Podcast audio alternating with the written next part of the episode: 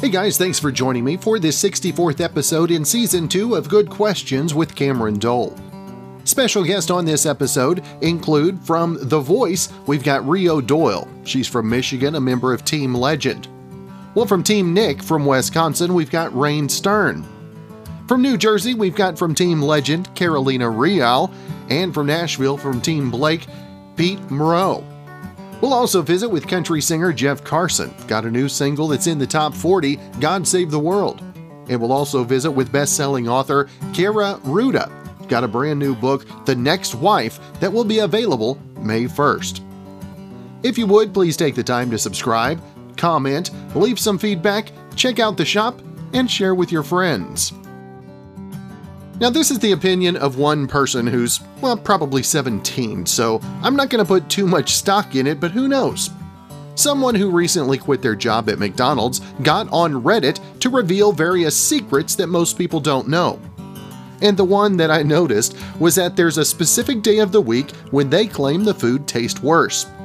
They say that on Sundays, the quality of food tends to suffer because they never have senior management there so people slack off and don't care as much.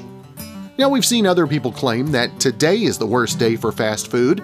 They say that Mondays are when employees are most likely to be burned out from the weekend, just like the rest of us. And a lot of restaurants get new shipments on Tuesdays, so on Mondays, some of the ingredients might not be as fresh. We know that The Voice coming up tonight and tomorrow night. And from Team Legend, we've got Rio Doyle on the line. And first off, Rio, appreciate you taking some time this morning. Yes, thank you so much for having me here. Now, Rio, tell us what was the what was the motivation to go for the tryout on The Voice this year? Well, you know, I think um, part of fun opportunity. Um, I mean, it's it's crazy to even think about auditioning for The Voice um, let alone like you actually be on it. And I thought it would be a fun opportunity and a challenge to myself to see what I'm fully capable of and see how far I can take my goals um, and just to um, prove to myself what I can really do. Um, and, and I mean, it's also a great learning experience too. And I think it's great to just even go to auditions, regardless of uh, the result. If you get a yes or a no, it's a great experience to learn from every single time you audition. Now, what was that audition like? Uh, the the blind audition. How do you prepare yourself mentally for that? well, the the blind audition um, was like it was honestly a dream come true, and I think because uh, I have a previous history of trying out for the show several times, um, and as a believer as well, I think this was, you know, God's timing for me, and so being up on that stage, like I, you know, obviously I felt very nervous and starstruck, and there was a lot of adrenaline going through. But I also kind of felt like this was my moment. I'm meant to be here. You know, regardless of the results, I'm proud of how far I got. Um, and so I cared. Um, and of course, you know, I practiced my song countless times. You know, I have a lot of like voice memos of my recording, and um, just really like hard work really got me up on that stage. Now, Rio, for you, what uh, what made this year different for you? Did was it maybe your grasp of of, of your overall talents, or or what was it that uh, that you think propelled you through this time around? I think it was just a, a point in my life where I needed something more, and like I had said, it was just a really a big challenge and a big step for me to take too. As as a junior in high school, this isn't something that is is necessarily easy to balance with um, schoolwork. and so I just like um, I had this opportunity and I just took it. I mean, I'm I'm learning so much from it as an artist and a person, and I just really think it's a great opportunity. And I think that you know, with with COVID going on, it couldn't be better for me because I'm doing online schooling, so it's easy for me to travel. And you know, it was easy for me to disappear for a while because I couldn't tell people I was on the show yet. Um, and it just gave me time to really focus on this and focus on my craft. Now, what after you build the relationships and the friendships among teammates, and what's it like to have to then go face to face in the in the battle rounds? What is that experience like for you? You know, honestly, it doesn't feel like a battle. Especially, um, you know, I was blessed to be uh, paired with Carolina, who's one of my closest friends, and I think our our mindset throughout the whole show, or well, throughout our whole battle process, was how can we help each other go further because I knew that I didn't want to see her go home. And of course, you know, you never want to go home yet. You want to keep growing. Um, and so her and I really just wanted to make this a performance to share together um, and have that as a memory. Um, so yeah, it wasn't necessarily a battle to me, and um, I don't think it was scary either. I think I felt more safe up on that stage than I did my blind because I was with somebody that I've worked so hard with and with somebody that cares for me and is, you know, going for the same thing that I am and that she's very passionate about it. Um, and so I was just very comfortable up on that stage with her. And I'm just thankful to have that moment. Now, what has been the biggest thing so far, maybe the biggest takeaway that you have so far on the season? Um, I think the biggest the biggest takeaway would obviously be the family I've created. Um, not only am I surrounded by people who understand my love for music, but I'm also surrounded by, you know, other other believers, and they. I mean, there's a difference between, you know, regular people and people that share music, and I think music creates such a strong bond. Um, and I feel close to every single one of the contestants this season. Um, as far as you know, vocally, like you, you know, big takeaways. Um, I've really learned um, how to strengthen my my breath support um, and to increase my range. Um, and I mean, it really does. Uh, you know, practice does make perfect. I mean, nothing is perfect, but I mean, practice really will will change where you start and where you finish. And I I think from my blind just to my battle, I've shown so much growth, and that's something I'm proud of. In Rio, how much have you had to uh, to rely on your faith, especially in those moments of uh, of questioning? I know you've got to question yourself from time to time, but uh, how much do you have to rely on your faith, especially uh, on the voice and uh, in the midst of all we're living through right now?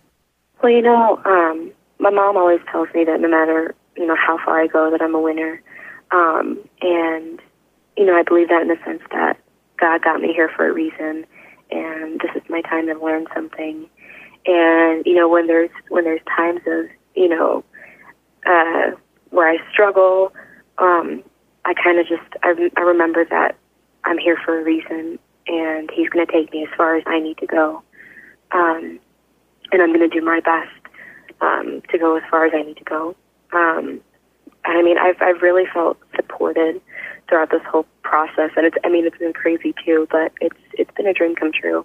That's cool. Now, Rio, if folks want to keep up with everything you've got going social media wise as the show progresses, where's the best place to keep up with everything?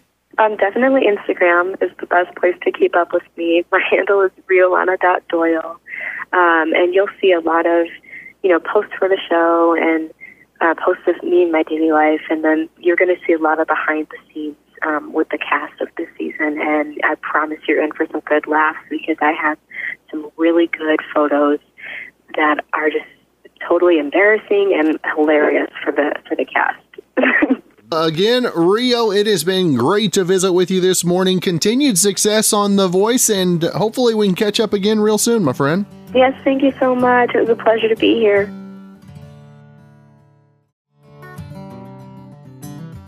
Now, as a guy who thinks there's basically nothing more erotic than a bearded lady, this is pretty devastating. That was tongue in cheek, by the way. Well, according to some beauty experts, more women than ever are shaving their faces. And it's not just to get rid of that gorgeous mustache hair or sexy sideburn, some dermatologists recommend doing it to help exfoliate the skin. Dr. David Kim is a dermatologist in San Francisco, and he says that shaving your face can accomplish a lot of the same things you'd get from a dermaplaning treatment.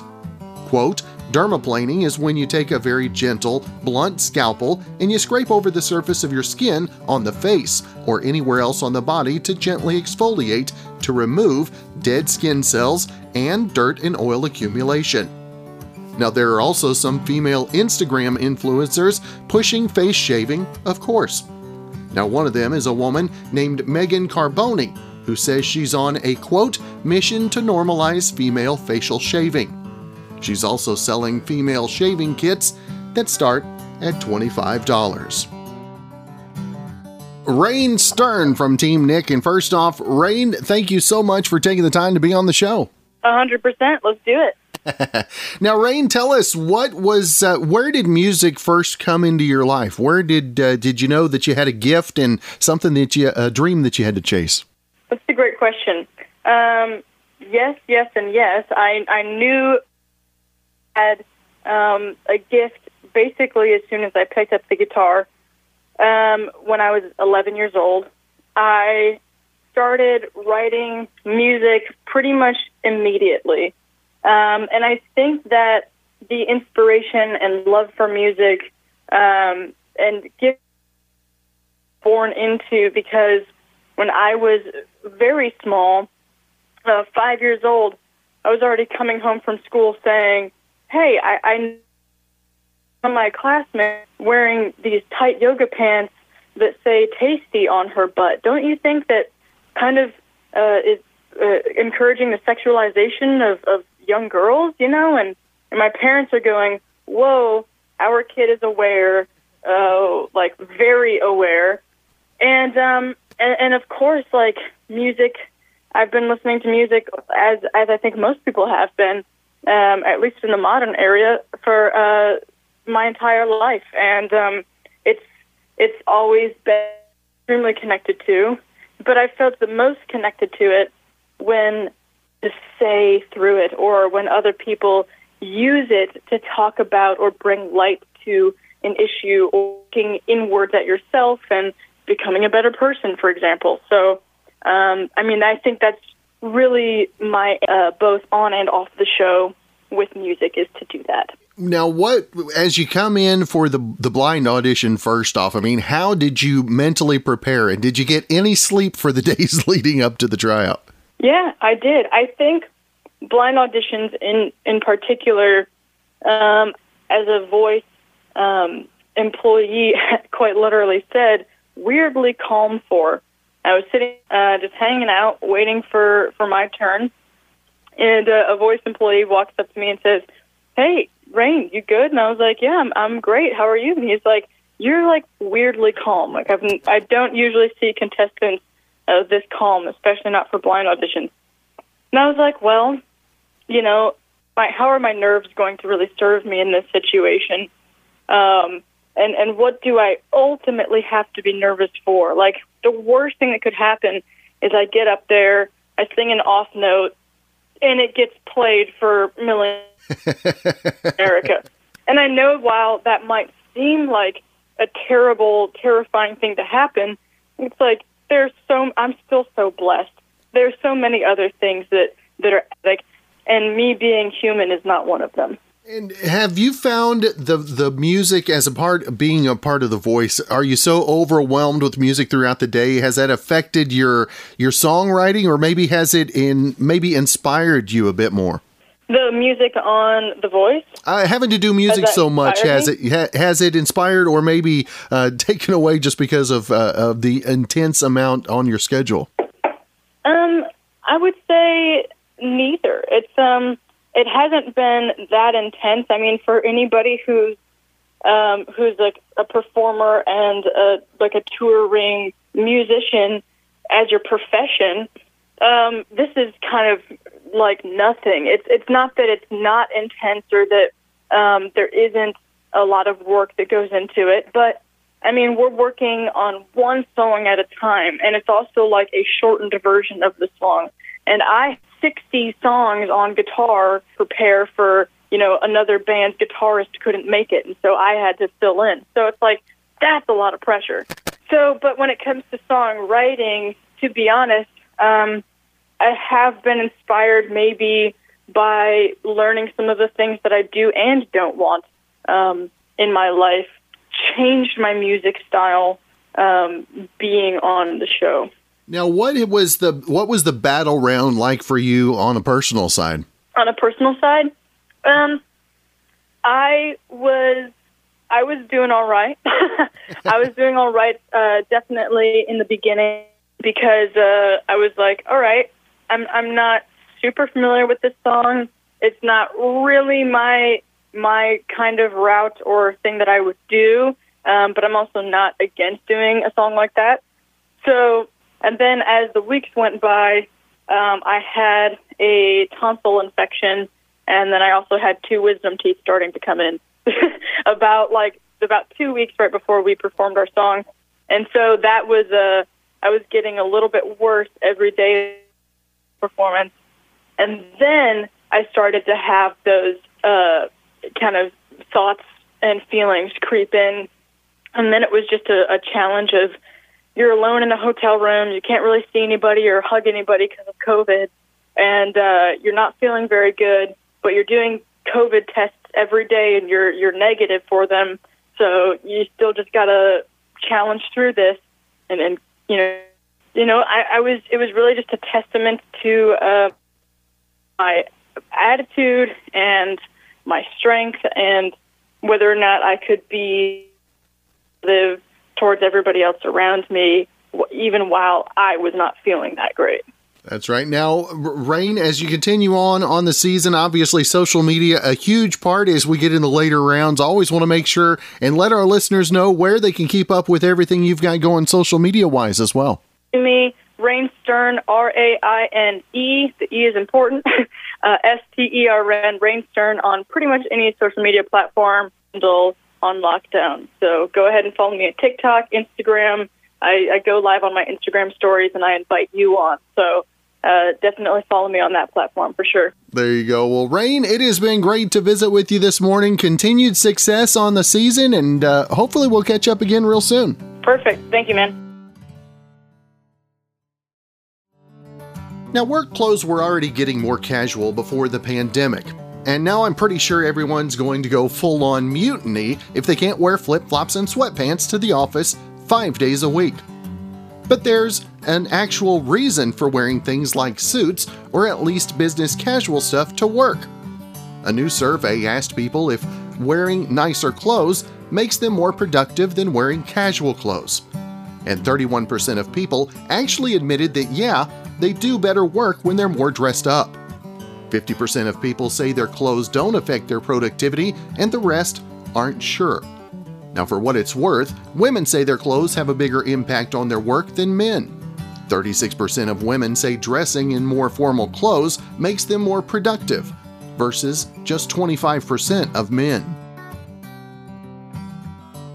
our next guest, and uh, man, I've told him uh, before we came on the air, been a fan for many years. Glad to have the opportunity. Got a brand new single that's uh, continuing to climb, and uh, with that in mind, Jeff Carson on with us. And Jeff, great to visit with you, brother. Man, Cameron, thank you so much, buddy. Good to talk with you too. Now, Jeff, tell us about the the new single 2020 and all we've been through and how this single has blown up. And did you ever think that you'd have another top 40 in country music right? No man. You know i walked i had to walk away from country music um, about 2005 i just couldn't make it anymore. I couldn't couldn't make a living at it anymore. Had a newborn son and i was a stay-at-home dad for the his first five years and i wouldn't trade those years for anything but uh, about 2008, when he started going to kindergarten, I thought I gotta I gotta get a real job, something I can have a steady paycheck. So as much as I hated hated to do it, I walked away from the music and um, became a police officer. So after 13 years of being a cop, uh, uh, finally dabbling my toes back into the music again, and to have something top 40 just beyond anything I could ever imagine and it grew and grew and grew. And I know they've got an, an alternate version that, that has come out and got uh, Lisa Brokop on that one. And to, to hear that added into the original version, Jeff, I mean, for you, that first time you heard it, what was it like? Actually, believe it or not, when you refer to the Lisa Brokop, that version, that is the original one. That's the one we recorded while I was on Curb, and uh, I love Lisa's voice. Uh, uh, actually, I was hired uh, from the songwriter Doug Johnson for that song to go in and sing it as a demo. And the idea, you know, that's, that's when you go in for the purpose of singing a song that that will be pitched to other artists right. and hope they get a cut. You know, so I sang the I sang that vocal that you hear with just me and a keyboard player. And uh, later on, without I even knew it, they brought players in and rap tracks all around it and brought Lisa Brokop in. She was on Curb Records at the time I was and uh, made a whole song about it.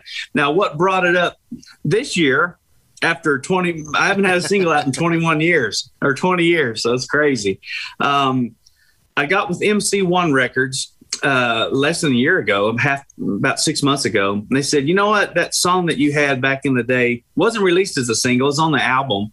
Uh, it's it lends itself really to uh, the the times we're living in, you know, and uh, thought we'd record it, re-record it, and put it out. And uh, got in the top 40 and then curb records came and we've uh, been working with them. They put it out and so i'm so excited. Now how much is uh, the promotion and the marketing? How, how different does that look from the last single that you released brother man i don't even know how it works anymore you know craig powers from over at uh, mcc curb it was m MCG curb back in the day. Mm-hmm. I was on it, and uh, I guess they folded that part up and they reopened it. And I think MCG was already taken for something else. But anyway, uh, since Craig Powers is the head honcho over there, every week he send he sends a, a news blast, and it has all these acronyms and numbers and, and hyphens. And I, I, I, have to call somebody every week. Okay, what does all this mean? now, for you, what is what has been the biggest blessing of having another single out there? And uh, I, we we saw the video you tagged us in on uh, whenever it hit the top forty. And I mean, is it hard for you to share those kind of videos, or or being out of the industry like you have been, does it maybe for you feel a little better just to be transparent and uh, and are you talking about the one I was in my patrol car yeah. and got a little emotional? Yeah, a little man, emotional. I, I, couldn't help it, man. Um, the the reason I really recorded it was just for myself to. You know how on uh, social media like Facebook, something pops up a year later and keeps reminding you every year. I love that stuff when it pops up and reminds me. I wanted something that would keep popping up that reminded me that you know 20 years after having anything on the charts uh, i finally got on the top four i never would have dreamed of what happened. I didn't even i didn't even watch the charts until it was like 50 something. I thought wow that'd be really crazy to have a top 40 and so then i started watching every week and it kept climbing and climbing. And uh, yeah, it actually made it to 35. It's like, man, it's just incredible. Yeah, it wasn't hard to share in a way because I just you know, it just meant so much to me. Now, what has uh, what's this last year been like? I mean, uh, away from doing the music, but a- as a police officer as well, to to see what folks are going through in the midst of all the craziness in this world. I'm really blessed to live in a and work in a small town uh, that I think we probably have 250 or less sworn officers. It's a smaller town, and uh, the majority of the people that live in the town. I mean, I, when I'm on duty, there's people daily that roll up and say, "Hey, we just want to let you know, we, you know, we got your back. We thank you for what you do," and, and that means a lot. I I tell you, if I was this whole last summer, if I was in some of those larger cities, I'd be finding another job, brother. I guarantee. I would. Now what? So my hats off to those officers who stand out there in that riot gear in the blazing heat all last summer, man. My hats off to them. Now, what has uh, what has maybe been the biggest eye opener for you after with the release of the single? Has it maybe reignited a, a, a passion for music, or is it just kind of a a, a one off, if you will? You know, I just wanted I wanted I wanted to play music again. Um, I've got about six or eight dates on the books already for the summer, and I'm so excited about. That's the only reason. I just wanted to get back in it, maybe raise enough awareness to let people know I'm still alive, and would love to go out there and, and play some. And uh, got some some live shows coming up, and that's that's really the that's what that's what I really wanted to do. Now, how much training have you had to take in social media uh, in the last year? you know, I've had I was I was on a, a specialized unit where we um, um, kept track of. You know, we had some fictitious uh, fictitious accounts, and uh, we had to keep track of social media of different people, kind of intel gathering stuff. So uh, I got kind of pretty versed in it, um, but not but not all of them. Every time you turn around, there's another social media platform pop up. I think mostly I don't even Twitter much. Uh, well, I don't. I, it's pretty much just Facebook, and Instagram right now, and YouTube. I have my YouTube channel, but uh, yeah, it's it's it's changing every day, isn't it? It is. And now, being away from music, do you still write songs? Have you still written songs over the the, the past several years? I have not. Uh, I wrote I wrote one. I've written two songs just since I got with these people and and got with some other songwriters. Uh, that's more than I've written. I tell you when I when I say I hung my guitar up, it, I literally didn't take it off the wall. I didn't play. I didn't play any guitar for at least five years. Never, never. I just I don't know if it was just being depressed with it, the whole music, or just being jealous of the ones who were making it you know. But yeah, I just I just hung it up and uh, you know started to mellow. Now, when you got that feedback, I mean, obviously you weren't necessarily expecting it right away, but as the feedback rolled in and and the lives that you were touching with the song, uh, how how did that affect you uh, on a personal level? Well, it's just like it, just like it did on the charts. It's just it's amazing to me, and and having like you said, social media allows people to um, uh, share their stories of how the song meant to them and what it meant to them. And uh, I think that's that's not having social media back when I was out. I mean, people didn't have. We had flip phones. That was it, man. At least it was a step up from the bag phones. But uh, yeah, everybody. Uh, it's probably better that everyone didn't have a, a, a video recorder back in those days. but it is it is a, a more than uh, I'm just more than happy with uh, the, the, result of uh, what it's doing and what people are saying and commenting about. Now, you talked about having some live shows coming up. Uh, what was it like? Have you played any live shows since uh, since all this happened? You know, I, I, stuff's popping up in my my news feed, and uh, I'm looking at about two years ago when I was approached by um, some people up north of Michigan at a uh, casino said, "Hey, uh, would you like to come up here and play and maybe just do a do um, a show just dedicated to Merle Haggard?" Heck yeah, I to have to. I to have to rehearse that stuff, you know. Uh, so I did. They had a band up there, and I, I, everybody knew the standards. And we played, of course, some of my songs, "Not on Your Love" in the car, real life. But uh, man, just doing those was just oh, it felt so good. And that's been about two years ago. And I did a run of those. I did uh, probably six or eight shows for the Fraternal Order of Police. They didn't even know I was a cop, but I, I did those um, and uh, did a lot of shows. Matter of fact, I got a couple of shows in Georgia coming up next month where it's it's billed as um, Legends of Country Music. So again, it's just going to be Merle Haggard and George Jones and Willie and Waylon, that kind of stuff, along with some of mine that I, I just love. I'm going to throw some '90s stuff in there from other artists too. now, who are the '90s artists that you've that you've stayed uh, in contact with over the years? Craig Morgan. We we uh, chat every now and then. Um, um, Mark Wills and I chat every now and then. Um, Daryle Singletary and I have probably chatted the most. Um, that that's really about it. Now, how much pride do you take looking back at uh, at the music of the '90s and uh, the influence that and, and, the part that you played in that uh, in that generation of music?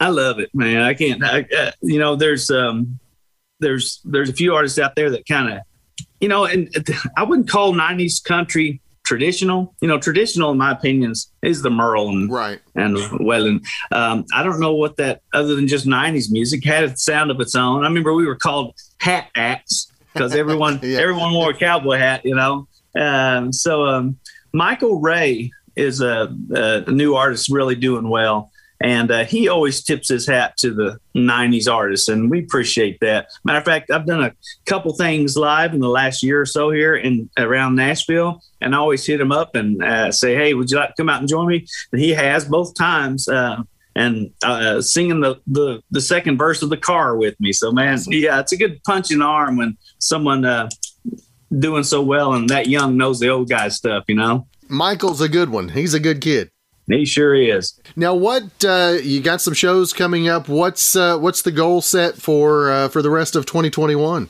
I don't know. I don't know, man. Um, other than working my other job 40 hours a week, uh, it, it keeps me busy, man. Uh, you know, especially now, you know, just uh, this next weekend, going to see the Braves play.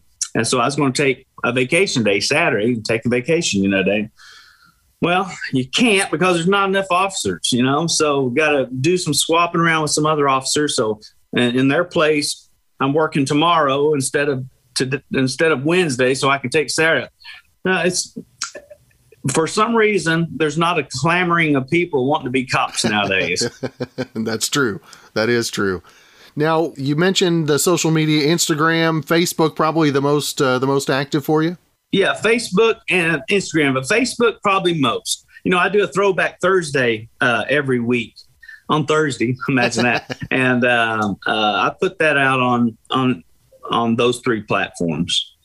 That's cool. Well, you get a lot of get a lot of uh, a, a, lot of people watching. I'm very proud of them. That's cool. That's cool stuff. Well, Jeff, it has uh, it truly been a privilege to have uh, have some time. I know oh. our our schedules kind of uh, messed up a couple times the last couple of weeks, but we made it happen. Man, and I thank you too. And I know that we were scheduled for tomorrow, and like I said, I have to work tomorrow now to make up for Saturday. so, man, I appreciate you working with me, Cameron. Oh, no worries. And uh, hopefully, Jeff, we can catch up again real soon, brother. Oh, I'm looking forward to it, man. You know, I'm from Tulsa, so I miss Oklahoma. I see your Oklahoma Sooners. we used to have one of those Oklahoma Sooners cheerleading doll. You pull the string out, they say "Boomer Sooners." That's good stuff. I appreciate that. yeah. well, good to see you, Cameron. Thank you, man. Good to see you too.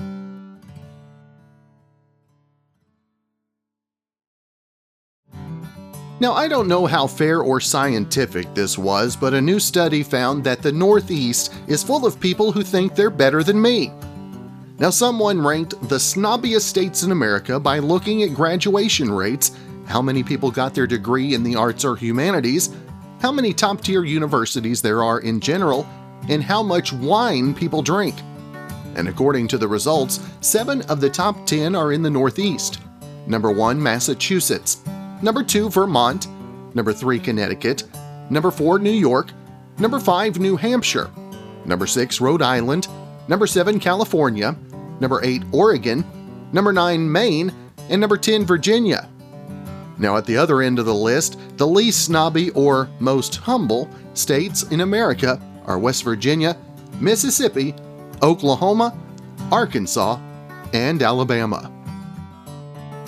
The voice continues on, and from Team Legend, saved by Team Legend, Carolina Rial on the line with us this morning. And first off, Carolina, appreciate you taking some time to be on the show. Hello, thank you so much for having me. Now, Carolina, what has this season so far? Did it live up to expectations of what you had coming in? You know, coming in, I was like, I'm going to be in a competition with people who are so, so incredible. So it's going to be challenging, but I mean, it's been very challenging, and I'm just very, very thankful and grateful for it all, and to still be around. It's been such a wild experience, but I'm grateful for it all. Talk about a wild experience. What can you equate the blind audition to to anything that you've done previously? Oh my goodness, I can't even like. I mean, I grew up very shy, so I sang at smaller venues. But then when I was 13, I actually started opening up um, a little bit more, and then by the time I was 15, 16, I sang at MetLife Stadium. And those two experiences were already mind blowing. But then the voice came around, and that was like even more mind blowing. And it's only because the show is so iconic, and I've always looked up to people on The Voice. So to be here now, it's been really, really surreal. Now, I was reading how you started out and dancing and uh, and all of that was a part of your life, but you had a secret love for music. I mean, how long did it take for you to express that love of music and, and also get the get the feedback you were looking for as well? Well, I always really liked dancing because um, I could always be in a group of people and I could always hide myself uh, because I grew up very shy. I didn't want anybody to hear me. I didn't want people to hear me mainly because I didn't want to hear what other people were going to say about me, but it didn't take me very to realize that that's not what it's about. It's about what I love to do and what I think I would be good at. So to be able to look back now and see people's reactions to both my blind and battle has been really, really incredible and super humbling me. And just I'm so grateful for it all to be able to look back and see that now. And you talked about the battle. What? How do you prepare for that? And after you've developed the relationship that you have on the show, how hard is the battle, or is it one of those things where you just feel like you're just going to do the best possible for both of you? The battle round is definitely the most challenging. Um, and it's, it's mainly somebody, and you want to make sure that you do stand out because you you would love to win your battle, but you also want to make sure that it sounds great with the other person that you're singing with, to the point where you would hope that both of you go through. So I was paired with one of my closest friends on the show, Rio Doyle, and we didn't see any of us going home. So uh, we really wanted to make sure that we we were able to put a duet together that sounded really good together rather than just like solo parts. Now, what have you learned the most that you are going to take uh, as you move forward? Maybe something that you've picked up on the show since you've been on. Definitely. Um, I think that's the biggest thing for me has been to keep on going without forgetting who you are in your past because I would not be where I am right now without my family, without the support system from friends, and absolutely not. So I want to be able to keep on going, moving forward in this competition with that in mind always and never forgetting who I am as a person, where I come from. I think that that's really important. And I, I wouldn't want to see anybody forget that moving forward. Now, for you, what, uh, how different or how crazy was it going in and finding out that you had the audition in the midst of what all that 2020 and 2021 have become for all of us to know that you had the opportunity to be on The Voice? I mean, what was your uh, original uh, reaction to that? Well, it was very, it was, it was kind of unexpected because I have listened to the show in the past, never gotten to the blind auditions ever, but like I've submitted videos here and there, but this was like the one time that I didn't submit a video or like didn't spam the voice casting with videos. Um, and uh, and then I got reached out to, and and, and I think that that's um, it's really important to always think like you know the biggest things in life come when you don't when you least expect them to. So this kind of came out of nowhere, and I was like, oh my goodness, somebody just contacted me to be on The Voice. um, so I took the opportunity, and I'm very very glad that it went well. Now, as you knew the blind audition was upcoming and uh, and the possibility of The Voice, how do you prepare yourself in the days leading up? Um, I I would constantly practice. I didn't know what song I was going to be singing yet, so I would just sing random songs in the hopes that it would be one of them. um, but it's a lot of um, you have to be prepared mentally and emotionally as well because it is such a roller coaster of an experience, and you go through a lot. Especially me being 17, um, there's a lot that I have to juggle, but I am very thankful that I've gotten to where I am now, and I wouldn't take back any of it. Now, what has been the best piece of advice that uh, that Coach Legend, or maybe one of the mentors, have, has given you to uh, that you've taken to heart? I actually say this pretty often. I I think that the biggest piece of advice that I learned from John, without him even telling me, is to always be humble. Because whenever you're around John Legend, it doesn't seem like you're around a celebrity. It's like you're around just a regular guy, and just the way that he approaches anything, he approaches it with such humility and has always been super passionate about what he does. So I think that's really important moving forward in anything in life to always remember to be humble and, and grateful. That's right. Well, Carolina, if folks want to keep up with everything you've got going on as you continue on on the season of The Voice, where's the best place social media wise to keep up? So on Instagram, you guys can find me at Carolina Rial Music, also on Facebook, um, also on YouTube. I am on TikTok and Twitter. You can just search up my name and hopefully you'll find me. That's right. Well, Carolina, it has been great to have the chance to visit with you this morning. Appreciate the time and hopefully continued success, and we can catch up again real soon. Thank you so much for having me. Now, here's a study, and you're right to be suspicious that it was planted in the media by your significant other, because I know I'm suspicious of this. Now, doing chores is great for your brain, at least according to a new study out of a neuroscience research center in Toronto. The researchers found that people who do a lot of housework have bigger and stronger brains, which is a key to staying sharp as you get older and even avoiding things like dementia. Now, there are a few theories why. One, when you're doing chores, you're up and moving around, so you're getting some low intensity aerobic exercise, which is good for your heart, and that helps blood flow to your brain. And two, when you're doing housework, your brain is planning and organizing, which is keeping it sharper than just sitting around.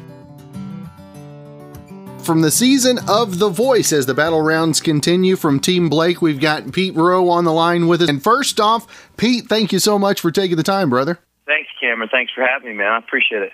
Now, now, Pete, what was uh, what was the driving force behind coming back around and uh, retrying music? I mean, uh, I don't know how many others know the story, but left music kind of uh, for a little bit, but uh, but then came back. Tell us the uh, the inspiration, if you will. Yeah, the driving force to come back, man, is like one. I've always loved music. It's never left me. No matter where I've went, it's inside of me. But later on in life, you know, having children and you know, ga- gaining true purpose in my life, you know, I wanted to show my sons that they, you know, you can chase your dreams. You know, you can be responsible and you can go out there and you can you can chase a dream. And like I said, you can be responsible doing it, but don't ever give up. Now, what was it like for you at the blind audition, uh, getting getting the chairs turned, and uh, and then what what was the choice? What was the, the the reasoning behind picking Blake, if you will? You know, being at the blind auditions, like it was crazy because, you know, I was so focused and I was singing and John Legend turned. I didn't realize it was even him. That's how focused I was. And then when Blake turned, it broke my kind of concentration because I kind of sub- subliminally knew where he li- he he sat, you know.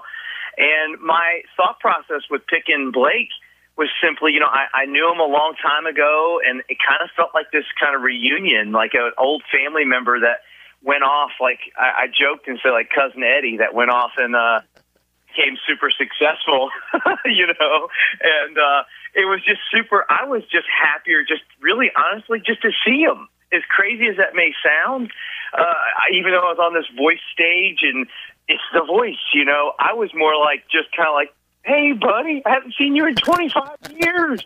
you know?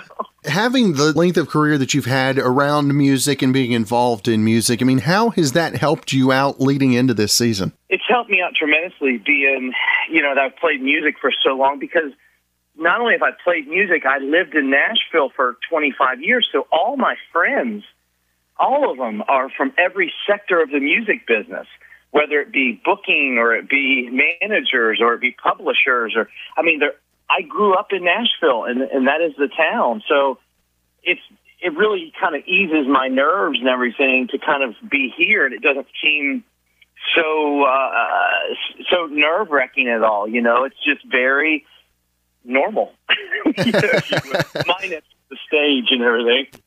And and I've I've mentioned I've talked about this before. My first time I ever went to Nashville, I was walking down, uh, I believe it was down Broadway, uh, heading down to uh, to one of the shows down on the riverfront, and I remember walking down and hearing this amazing guitarist and singer, and going, man, I wonder who I'm going to run into. And it ended up just being a guy with his case open in an alley. Does that ever get disheartening in Nashville with all of the talent that's around? It does. It does. Funny you should say. I thought you were going to say you saw someone like uh, Keith Urban or something because someone relayed a story to me recently where they say, "Hey, you remember that time you got up and played with Keith Urban?" And I was like, "What?" I was like, "What are you talking about?" I mean, I forgot about so much stuff. And they're like, "Yeah, we were at Jack's Guitar Bar, and he." He had heard you play and asked you to come up. This is when Keith Urban was with the Ranch way back in the day when right when he had his three piece band and I and I went, Oh my God, that's right, I did get up and play with him.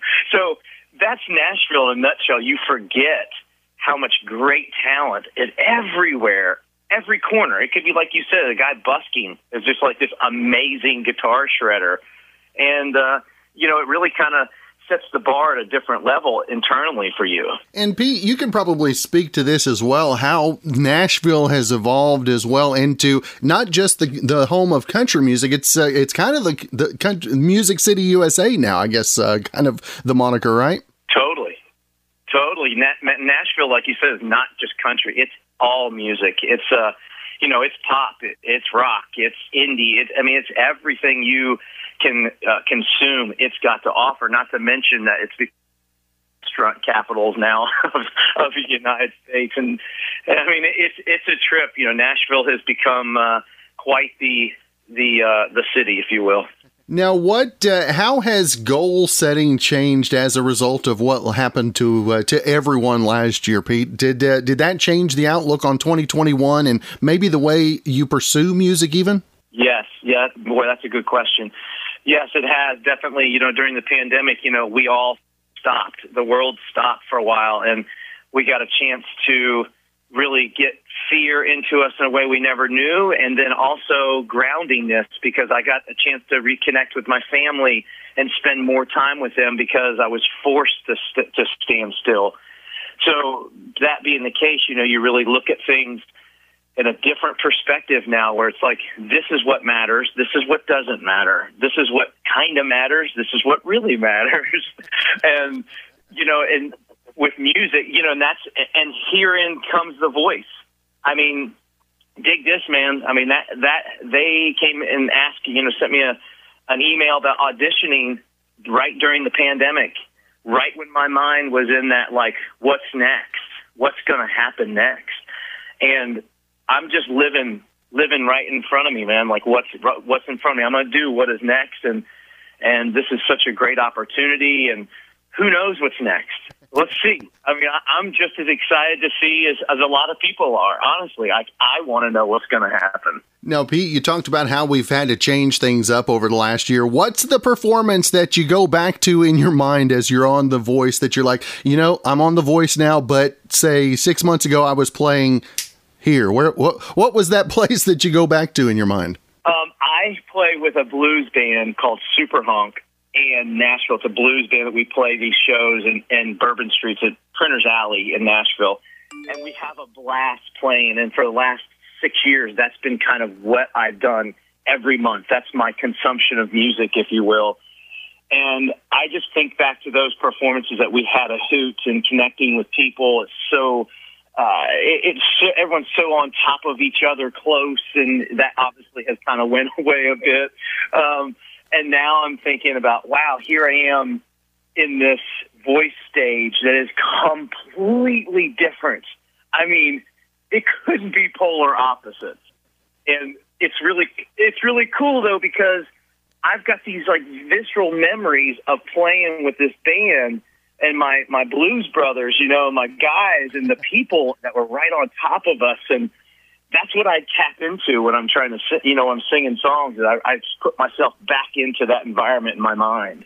That's good stuff. Now, Pete, if folks want to keep up as uh, as you continue on the season, where's the best place to keep up social media wise with everything you got going? Yeah, definitely on Facebook and Instagram. Those are kind of my two places that I really am trying to post and reach out to people and stay connected. Obviously, YouTube, you know, they can check out stuff on YouTube, but I would say Facebook, Instagram, and YouTube. Check it out.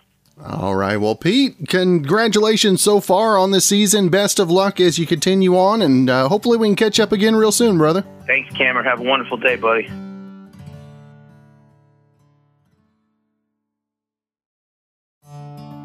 Now, there have definitely been points this year where we're looking for anything to break up the week and make one day feel better than another. And I really do mean anything. According to a new survey, 32% of people say that during the pandemic, doing laundry has been one of their highlights of the week. And here's the full top 10 list of the very ordinary things that have become weekly highlights. Number 1, exercising. 47% say it's a highlight. Number 2, taking a walk, 44%. Number 3, grocery shopping, 44%. Number 4, watching a favorite TV show, 42%. Number 5, watching a movie, 35%. Number 6, filling up the gas tank, 35%. Number 7, reading, 32%. Number 8, doing the laundry, 32%. Number 9, making breakfast, 30%. And number 10, baking, 28%.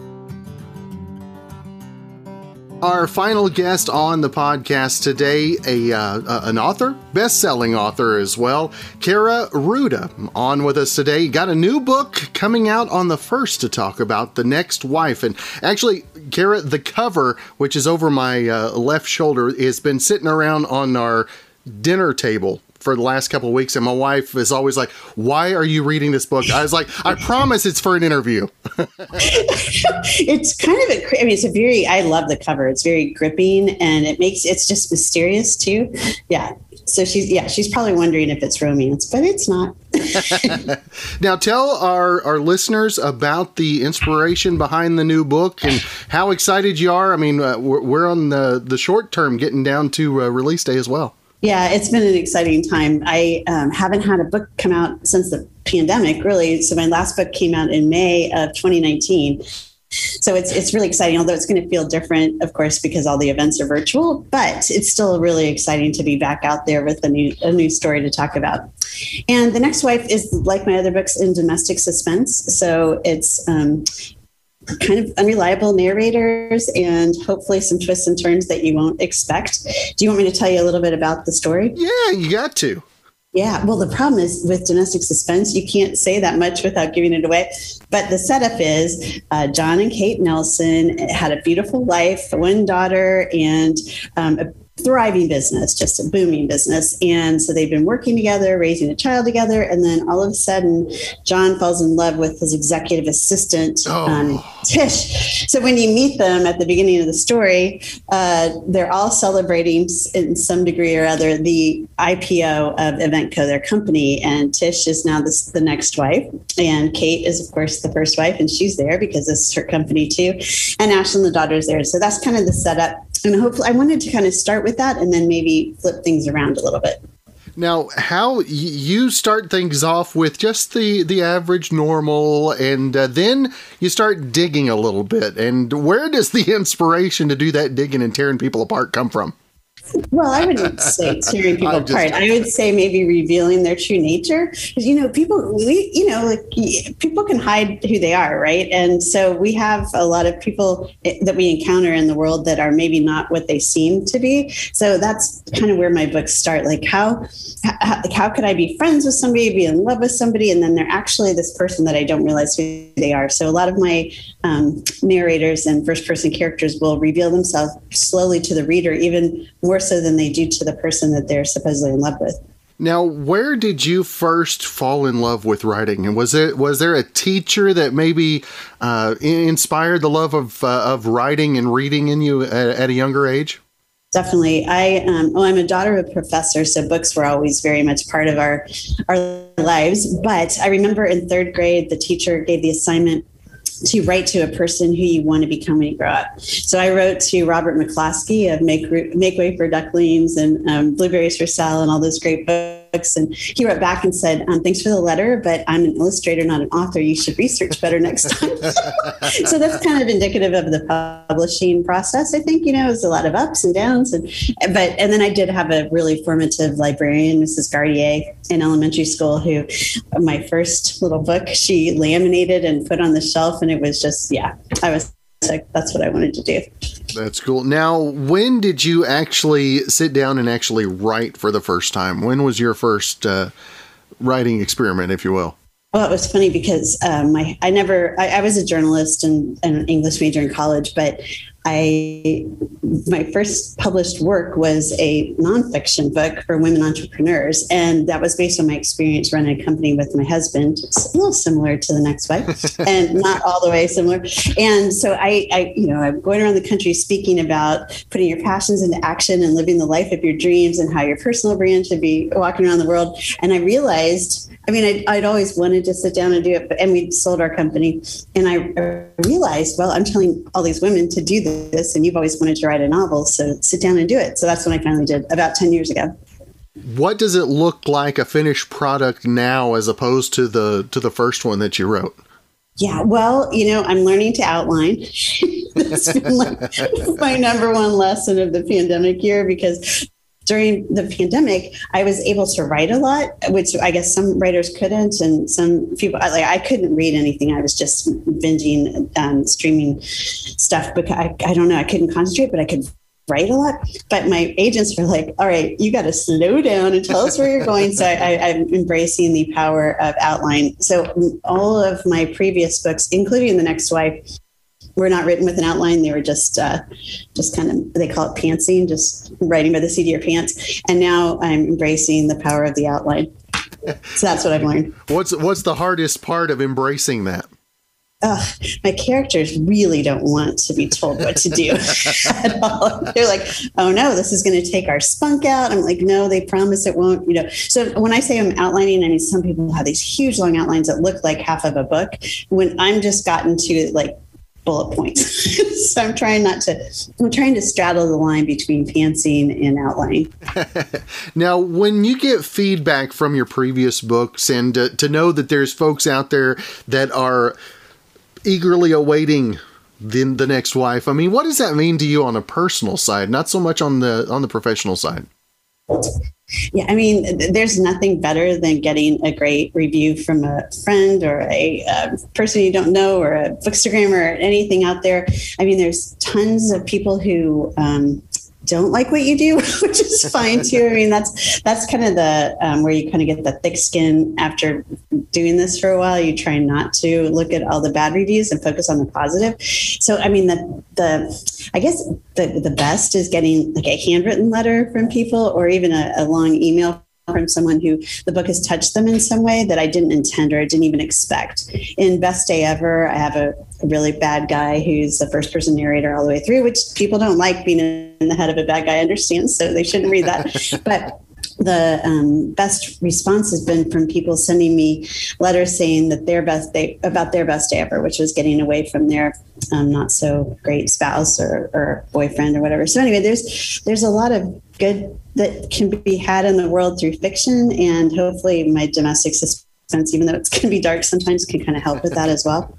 Now, has the has the writing continued to get darker over the last year, or or has it by necessity you've been like, we got to put a little light out there? Has it gotten darker though? No, it just got darker, and I didn't even need for it to get darker. I'm like, like what my agents, like a couple of the manuscripts, they're like, "Holy cow, you cannot go that dark. That is not your brand." I couldn't. I even scared myself a couple times. Like during the pandemic, I'd be up here in my office writing, and then I'm like, "Oh, you just did that," and yeah, it was crazy. So yeah, I'll try to revise them and not be so dark. But that's funny. Now, how long is the process from idea to completion for you now? Yeah, I, I, once heard my friend told me the answer should be a lifetime because you do use all of your experiences and all that goes into it. But you know, it just it's different from every manuscript that you do. Like sometimes you're just on this roll and it flows really easily, and it can be you know a matter like six months, and then other manuscripts are like chugging away at it. And you know the characters aren't so clear. And maybe that's when you need an outline. So, so, yeah but i mean it's a long process. And between getting the writing down and all the different drafts and then working with your editor and hopefully selling it to a publisher all of that takes a long time. And then it's finally out in the world a, few, a couple weeks or in my case i was really lucky i got an amazon first reads pick so it's been out for prime um, members for the month of April so far, and it's you know it's it's great. I mean, like I said, I try not to look at the one star and two star reviews, but everybody seems to be liking it. Now, for you to get the the early feedback and and a, a normal release, obviously you'd have uh, more in person things. How how do you yeah. gear up? How do you gear up emotionally for this this release? Yeah, it is really different. I, I was just, I live in Laguna Beach and I was just downtown, or not downtown, but down in the village uh, last night for dinner. It's so nice to finally be able to walk around again, albeit with masks. And so I, I was going to drop in the bookstore. And of course, it's not open because it's limited hours and everything, but we're having a release party on May 7th. It's going to be through Zoom, of course. But I was just standing there, like looking in the window, like, I can't wait till we're back in person. But I mean, they're, they've been so supportive. So we're gonna we're gonna do the same thing, only just through Zoom, and it'll be fun, although not the same. Yeah. Now, how do you change goal setting? This is something I've been asking folks a lot since we kind of lost 2020. How does your goal change, goal setting, or maybe uh, your writing schedule change? Uh, yeah, I, I, mean, it's it's odd because we're in this kind of between land right now. I feel like so we're in between feeling. I mean, we'll never go back to normal. I suppose, but I think we're in this phase where we're like, hopefully, optimistically going to be back to something like normal. So I think to me, I'm trying to get a little more balance in the writing schedule because I, I really did use that as an outlet. I was either writing or gardening and then writing again and gardening and then binge watching something. so I'm trying to get, you know, a little more well rounded about things, going to a grocery store again, you know, doing those kind of things that are normal and, and feel more normal. Because I, I think the thing that i've also learned through the years is that the muse is fragile. So you need to like nourish it with other things besides like making yourself have some kind of rigid expectation of your production the next wife tell our, our listeners where they can find more information about it and if they're amazon prime members they they already have access to it yeah, if, they, if you're Amazon Prime, you can download the Kindle for free if you haven't already picked your book of the month, which would be great. So, um, and also then once it's out May 1st, a bookstore near you, and hopefully you will give it a shot. There you go. Well, Kaira Rouda, I would double making doubly sure that I make uh, the pronunciations correct today. You got it. You got it. Well, yeah. it has been it's been great to visit with you. Obviously, couldn't tell us too much about the book, but uh, I'm I'm looking forward to spending some time with it. Oh, I really hope you enjoy it. Thank you so much for having me on. It's been great. Thanks again for joining us for this 64th episode in season two of Good Questions with Cameron Dole. If you ever have a comment, question, anything else you'd like to know, hit me up on the contact page at gqwithcam.com. You can also find me on Instagram, Twitter, and Facebook, all at GQ with Cam. If you'd like to help out in the funding for this podcast, visit our merch store. We've got hoodies, mugs, tumblers, shirts, stickers, and more.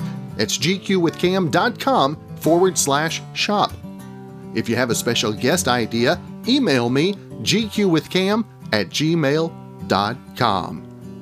Again, thanks to our good friend Brandon Allen for coming up with our theme music.